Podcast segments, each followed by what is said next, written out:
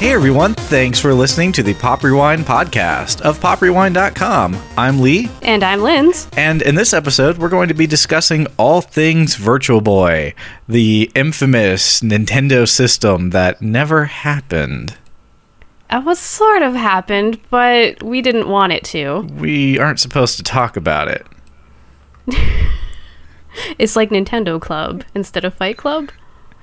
Yeah, uh, first rule of Virtual Boy Club is there is no Virtual Boy. If only. Yeah.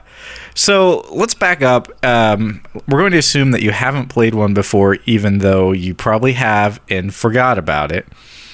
Virtual Or Boy, blocked it out. which you know is fair for some people's opinion on the system.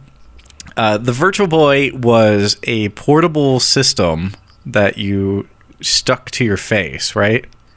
Yeah, and it wasn't really like portable with quotes around it, I would say. Because it's not like you could pick it up and hang out with it like a Game Boy. You had to set it on a table on a stand and then place your face into it. So it's not really conducive to car rides.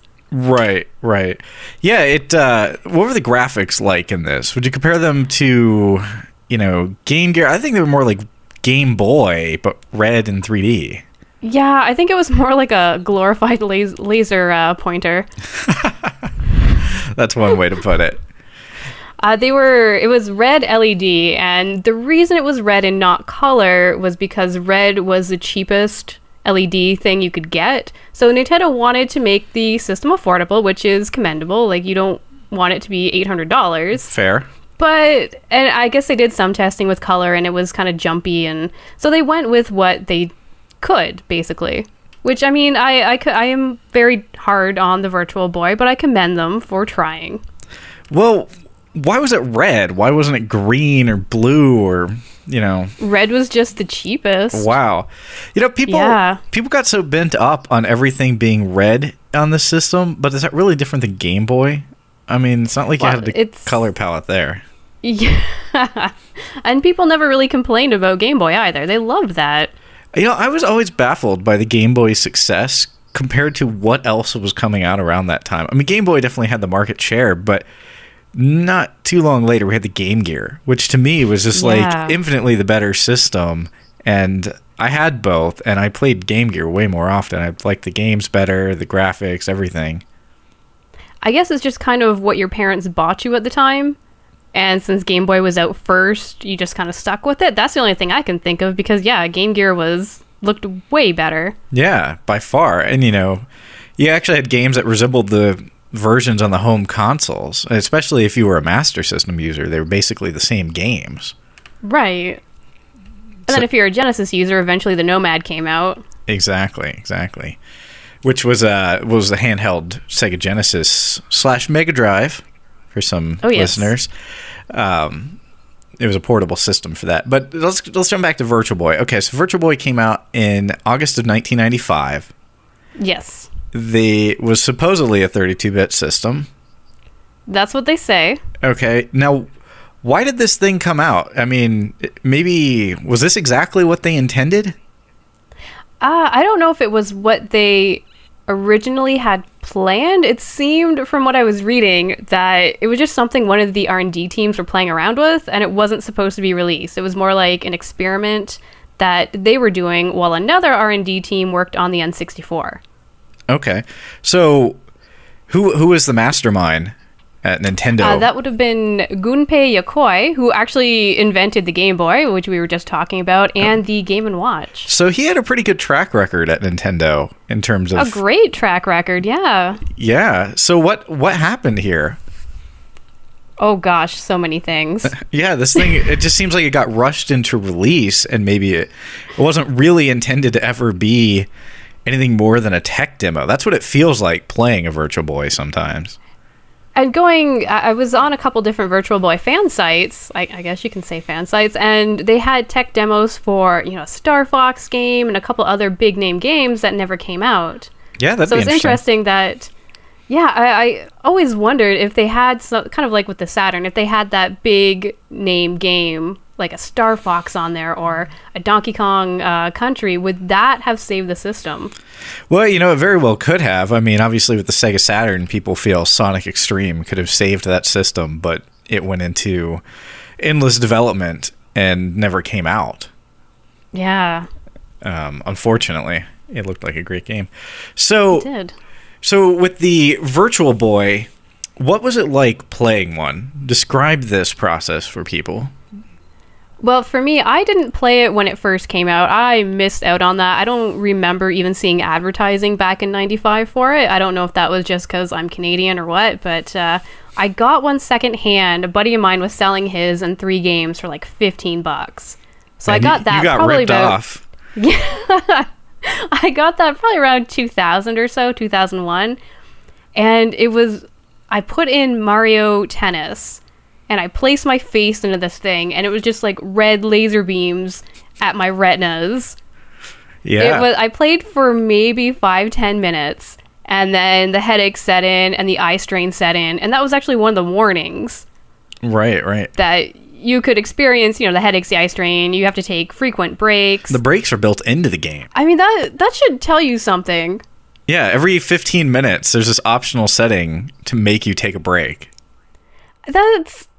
I think if you need to stop playing after 15 minutes, that's. Maybe it shouldn't have been released. That seems really hazardous.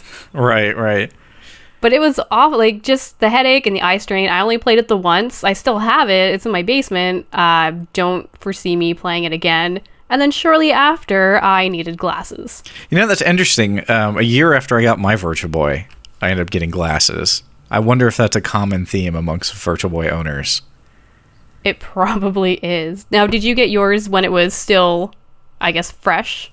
I kind of had this habit of buying systems once I knew they had gone under so that I could get them cheap. And, you know, they basically were just giveaways at that point. So I bought the Virtual Boy in 97 after it already had been officially discontinued. KB, Yeah. KB Toy Store, if you remember that place at the mall, was just unloading these things. And I think I bought the Virtual Boy and like four games for 70 bucks. And I had done that same thing with my 32X and later the Dreamcast. So this was just sort of a, you know, one of my little plans to get cheap games, I guess.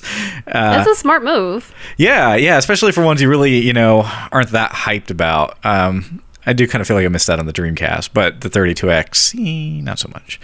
So, um, yeah, uh, you know, there were not that many games for the system. I think there were 14 in the US, 22 worldwide. Yeah, uh, 19 in Japan, 14 in North America, and then 22, I guess, different ones. So there's, I guess, no overlap. Well, uh, not a whole lot of overlap between the US and Japan for games, but there are there's a big market for homebrew games on the Virtual Boy, Yeah. which really surprised me. Yeah. I mean, if you're going to go through the effort of making a homebrew game, I would never have guessed that you would put the efforts into Virtual Boy. No, uh, Virtual Boy has maintained a strong following, and people are, are just really into that system. And Yeah, I mean, it's it was a nice initiative, definitely, definitely. but I don't think it translated all that well. No, and um, I will back up a little bit. A lot of the games, I think, were uh, like there was a Japanese version and then the US one, and so that's where that count varies. There might have been like golf in the US, but then there was like virtual golf in Japan, but they were the same game. Oh, okay, Yeah. I see. Yeah, I actually ended up buying a few Japanese games for my Virtual Boy. Like years later, some store at the mall was unloading some imports, and they're like three bucks a piece, and I'm like, eh, why not? None of them were good. It was like golf, baseball, and I think Red Alarm, Okay. which is an okay game. Now, did you have a favorite Virtual Boy game? It's not like they're my favorite games, but if you had to pick of these 14 games, which ones were worth playing, uh, I would recommend the following 3D Tetris. It was a unique take on Tetris at that time. Um, Galactic Pinball was actually pretty good. Mario Clash, which was kind of like a 3D version of the old arcade Mario game. Nestor's Funky Bowling, which it might actually still be my favorite bowling game ever. And then, uh, wow. yeah, the cutscenes are just ridiculous. They get mad if you only knock down nine pins. and then get a spare. That's- They're still upset, and I'm like, you know, that's pretty good compared to my actual no bowling. kidding.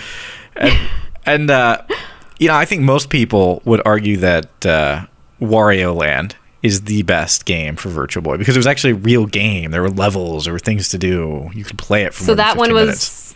That one was like an actual platformer then. Yeah, yeah, it was as close as we got to, you know, a Mario game on the system, definitely, um, and kind of a lost title in the Wario Land series.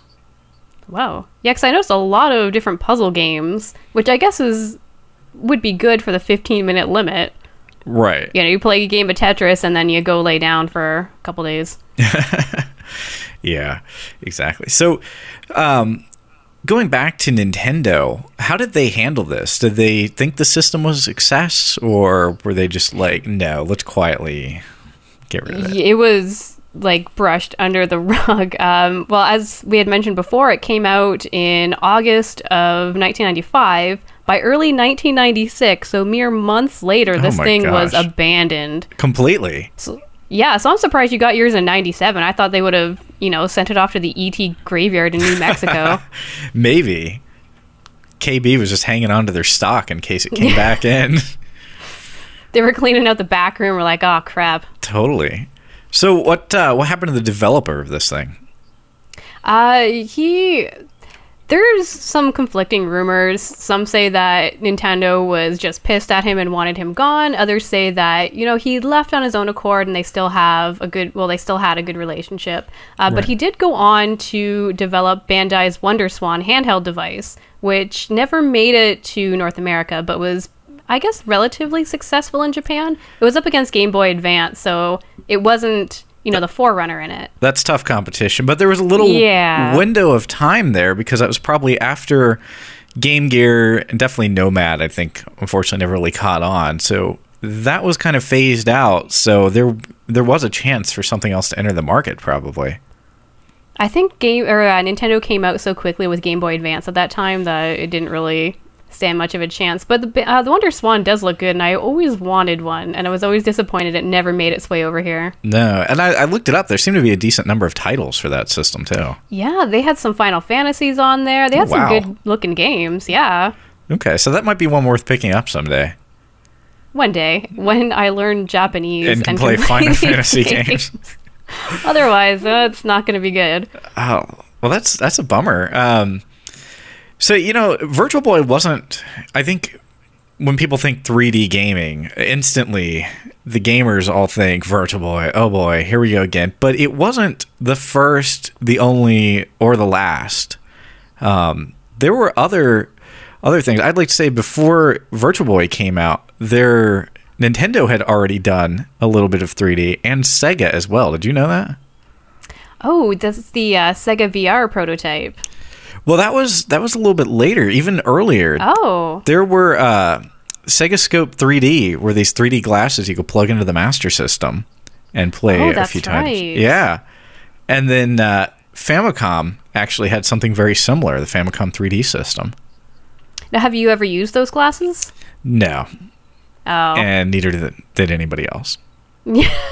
Apparently, um, that seems accurate. Yeah. yeah, I'd kind of like the Master System ones. I think they work with um, Space Harrier, and that's a fun game.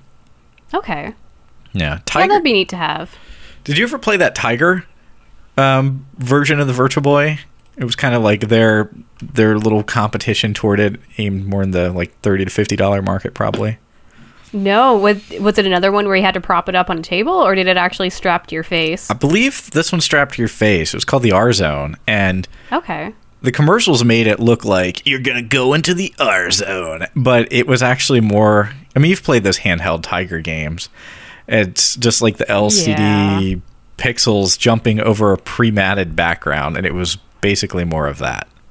Th- It's like playing a game on your calculator watch. Yeah, yeah, you're not that far off. Which I loved those those game watches as a kid. But not 3D or reality in any No, any sense of the word. no. Um, yeah, the Sega VR. That was something interesting. I liked the look of that. I was always bummed it never came out.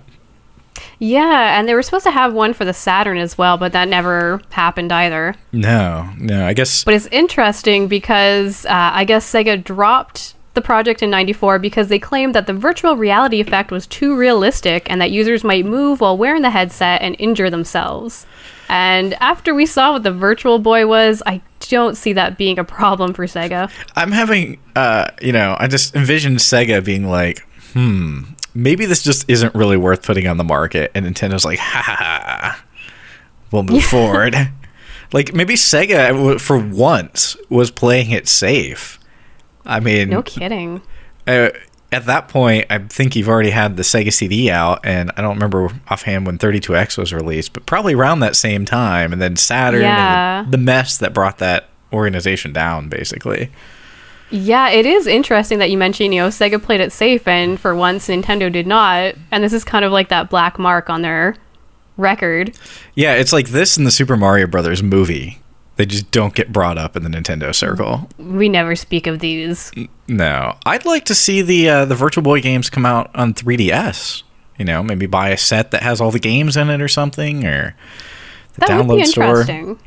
I don't. Have you played a 3DS before? Uh, only like the store demos. I don't own one at this time. I've got one, and I always turn the 3D off. So not really. so I guess having. like no, I probably could have stuck with the regular DS. or you can get the uh, the 2DS. yes, the Speak and Spell edition. Yeah, it's just like 3D is not working for Nintendo, and I think releasing something like the 2DS maybe just is like their way of acknowledging. Yep, moving on. Yeah. Yeah, I mean, I, I like the fact that they play around with the technology, but it's not. I don't know. For me, I'm sure there's other people out there who love the 3D effect. For me, I'm not really into it. right. Well, like I said, the uh, the Virtual Boy at times feels like a tech demo, and there's this clip on YouTube where you can watch a tech demo of the Virtual Boy kind of being unveiled for the first time, and nobody's really that excited about it until Mario jumps into a different layer in the in the graphics. It like moves to the other side of the screen, and everybody's like, "Whoa, man, dude!" And it's just like people are losing their minds over this. That yeah, I did see that, and it kind of reminded me of those um, fighting games. Like even I think Hyperstone Heist, Ninja Turtles Hyperstone Heist, you could move back and forth. Yeah, so to me, it wasn't Just that like- mind blowing. Yeah, and there's others. Um, I, I can't. I'm blanking on the names, but there's other fighting type games where you're just walking through and you can move up and down and left to right. Yeah, So I don't think it was. I mean, it's neat, and I'm glad they played around with it, but it wasn't breaking technology or anything. no, no. Um, it, re- it really didn't feel like it at the time. You know, we've we've talked about kind of some of the uh, the complaints or or negatives of the Virtual Boy. What about positives? Is there anything you do like about the Virtual Boy? Um, you know, I started off this podcast in my mind thinking I'm gonna be nice, and then the first thing I said, I totally dissed on Virtual Boy. yeah, you totally derailed it. I had this whole. You should see my layout of notes here. It goes from say say a few things everybody already knows about the Virtual Boy, and then say something positive, and that didn't happen yet. Oops. But you know, like I, I've said, that I'm glad they played around the technology, and I respect Nintendo for that. Um, it, it was different. It was definitely different, and like you said with that Wario uh, Land demo, Yeah, it was neat to see. Yeah, definitely. Um, what do you think of the controller for the Virtual Boy? Um, I well, I've only played it for about 15 minutes in my life, and I didn't mind it. It wasn't. I mean, when I think of bad controllers, I automatically think first Xbox. wow. So Yeah. this, I mean, that's it's a fine controller. Were you a fan of it? I was. I got to say, it, it might possibly be my favorite controller for any gaming system. Really? Yeah, if there's any one thing that I just feel like the Virtual Boy did right, that controller, it's just like it's got a good grip. It's basically it's got the dual handle thing like you'd see on the PlayStation controllers, but you could wrap your whole hand around it, and there were trigger buttons on the back, and um, it was just you could turn on and off the system from the controller, which maybe isn't that groundbreaking today, but that was kind of nice Oh, then. Yeah. Yeah. While your head's inside this thing, you didn't like look look like you know something was wrong with you trying to like reach around for buttons on the system. No, that would have been a mess. You would just been like tipping that thing over. Oh, totally. Did you ever play the Virtual Boy in public? No, uh, thankfully I was in the discretion of my own home. No one saw me playing it. you made sure the curtains were closed. Don't look. Um, I I have played the Virtual Boy in public. It gathered a lot of attention, which was like it made you feel cool for the first five minutes, but then it got really irritating when you're trying to play a game. Then you like pop out for your 15 minute break, and there's a crowd around you. You're like, whoa.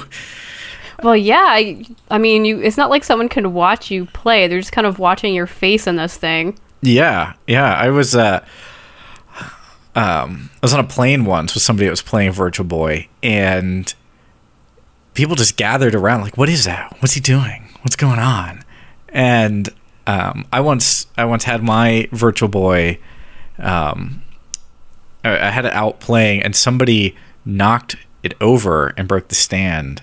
And Oh, so mine like always fell off the stand after that. That was kind of the end of my Virtual Boying. can you just put it on like a stack of books? Well, sometimes I just like lay it on the floor and bury my face in it, and that was kind of weird. But I can't imagine taking that on a plane. Yeah, I've, It's not really compact. no, I've you know they pull down the like tray and they're playing it. I don't know what that would look like. You know, I'm sure it happened. You know, people take that thing on a plane, but how would that look today if somebody just brought out the Virtual Boy and it's like, I, I'm going to play? I think not good. No, but then you know you've got things like the uh, uh, these other 3D systems coming out, the Oculus Rift, and it's like, is that really any different? Are we going to see people on planes with that uh, tablet on their face? Maybe that Sega VR will finally come out. Oh, let's only hope. I I don't know if I've ever told you. This. I discovered the Sega VR on a plane. It uh, was advertised, or there was a write up about it in one of those Sky magazines or something similar. And so I'm just like, you know, like if you're on a long flight, you can read your book for the first hour, and then after that, you're like, ah, what else is there to do? And you, Yeah. you open up this catalog, and one of them had that that like one picture of the Sega VR in there. The Virtual Boy was such an isolating experience. Yeah. Uh, it's, I mean, with Game Boy, obviously it's a one player thing, but you could get a cord and hook it up to another one, and there were multiplayer games. Right. There But not so much for Virtual Boy. Surprisingly, there was a tap so you could do multiplayer and a couple games had that planned, but the uh the multiplayer was taken out, the tap never the tap cable never came out and uh I think that's why I liked Nestor's Funky Bowling. It's because you could play it with somebody. You'd bowl you around and then hand the controller off. Yeah, I guess that's a good way to do multiplayer. That's stri- like so. It was abandoned before the Virtual Boy even got out there, or they just saw that it wasn't doing well in the first couple months and decided against it. I'm thinking that's probably the case. So if you look on the bottom of the Virtual Boy, I think there's a port that says like EXT or something. Aw, Yeah, and the uh, I remember my neighbors got a Virtual Boy. This was my first time playing one. Like we all kind of heard rumors they were going to Toys R Us that night, and they were coming home with something big. And, and they they came home with the Virtual Boy, and it was like kind of, you know, you're excited. Wow, I'm gonna get to try it. This is the one, and it's sort of anticlimactic because only one person can play it at a time. And so yeah. you know, it wasn't a very social experience. And while they do it, you just like go in the other room, watch a movie with someone else, and it was just, yeah, Because I mean, even if you could hook it up to your TV so other people would watch it, it you're not getting the 3D effect. yeah. It, uh, it. I don't think Virtual Boy would work without the 3D effect. Right. No, definitely not. So, you know, Nintendo didn't really give this thing a chance to breathe. Um, you know, like you said, they discontinued it. You didn't have one at the time, but did you know that it had such a such a short shelf life? I think before, shortly before I got mine, um, so late 90s, I may have started reading up on it, but I didn't realize it was that that short or that that much of, I guess, a fail for Nintendo. Right, right. I uh, I feel like it's kind of a slap in the face for people that ponied up and bought this thing. I mean, Well, yeah. I mean, full price. I think it was one ninety nine. yeah, it wasn't a cheap system, and um, No. you know, unless you're me and you bought it later. But even I felt kind of ripped off knowing like I'm paying all this money for something that's like gone. Yeah, you're not getting any other games besides those, you know, 14 or 19 or whatever it was that we Right. ended up with. Well, some of those are impossible to find. They're just like there weren't that many printed. Um, I know you were kind of amused looking through the title list for Virtual Boy by one of the games that was on the system. Oh, yeah. Well, I mean, obviously, video games have movie tie ins. Right, And right. one for the Virtual Boy would be Waterworld, which, given how much of a fail that movie was, I thought was appropriate that they would come out for the Virtual Boy. and uh, the fun part of that is I've never seen Waterworld. Um, however, I own the game for Virtual Boy. So, how is it? I know Nestor's Bowling is up there for you, but how would you rate Waterworld for the Virtual Boy? very boring. It's uh you're like in this boat and you're shooting at guys on jet skis and there are these dudes drowning all around you, but you don't really rescue them. And I don't know if maybe that's the plot of the movie and that's why the movie was such a failure, but um, I, the game doesn't make any sense. Yeah, I've never seen Waterworld, but what you described is pretty much what I pictured. Yeah, yeah, basically just a bunch of people in the water and jet skis. Yep. Yeah. And Kevin Costner. Yeah. Oh, you know, I just I feel like the the Virtual Boy has kind of an unfair reputation as being this total garbage system, but I really think a lot of that blame just comes from the obviously way too early release of this thing and the cancellation. Like I I think it could have been something more because Nintendo had this kind of this tradition of like releasing the next version of something and it was always more impressive.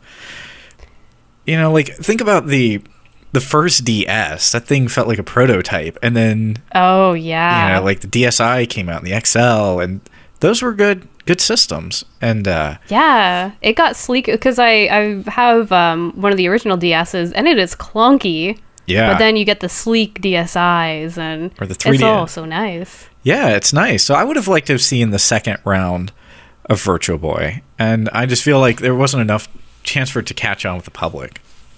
Yeah, it is kind of sad they only gave it a couple months. Yeah, I mean, you need a little more time than that. I think you would need a little more time than that to determine whether or not it's a worthwhile product. well, and they gave people a little bit of time to try to figure out if it was a worthwhile product with some uh, marketing tie-ins. Oh yeah, that's right. They had that Blockbuster and NBC tie-in where if you went to Blockbuster to rent the system, um, you would get a ten dollar credit to go and buy it.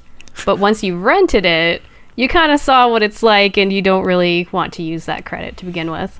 So the garbage cans at Blockbuster were just filled with ten dollars worth of coupons. for Virtual Boy. Yeah. Do you think anything could have been done to save this system? I I wonder if they had a bigger game, if that would have helped, or if they gave it more time, or you know, not only more time on the market, but more time in development. Yeah, definitely. It definitely needed that. I I just uh like I said, I'd really like to have seen the system take off and it just didn't happen. Well, I mean, you always want to see it. You you want to see Nintendo succeed. You don't want to, unless you're Sega, I guess. You don't want to see them fail miserably. So, if the usual phrase was Sega does what Nintendo don't, how would you reverse it in this case? Nintendo does what Sega was actually smart enough to not do.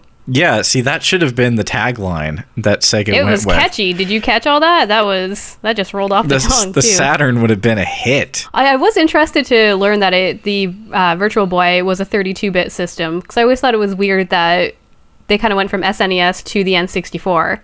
Yeah, They kind of skipped the 32-bit while you know uh, Sony and Sega and Atari sort of. That's do the Right. math, whatever.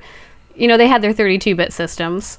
it's a stopgap. I mean, if you look at the detail in the pixels of this game or in this system, you really see that the graphics had potential. They're nice. They're a step up, but I, the shading thing, I think they're just relying way too much on that single color. And maybe there should have been an eight hundred dollar version of the system for people that were like, you know what, let's get the full color one.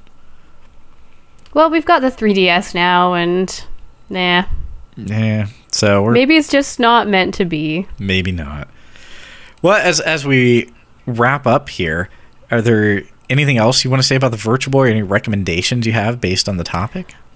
Uh, recommendations? Uh, try not to play one. If you do play one, just make an appointment with your eye doctor now. That's uh, that's probably some kind of advice. You know, my recommendation would be if if you do play the Virtual Boy, um, you know, give Wario Land a try or Nestor's Funky Bowling, but uh, not Waterworld. You don't want to play that. No, you don't want to play that game. Uh, All right. All right. Well, hey, everyone. Thanks again for listening to the Pop Rewind podcast brought to you by poprewind.com. I have been Lee, I have been Lynn's. and we both own Virtual Boys. Thanks for listening. Bye.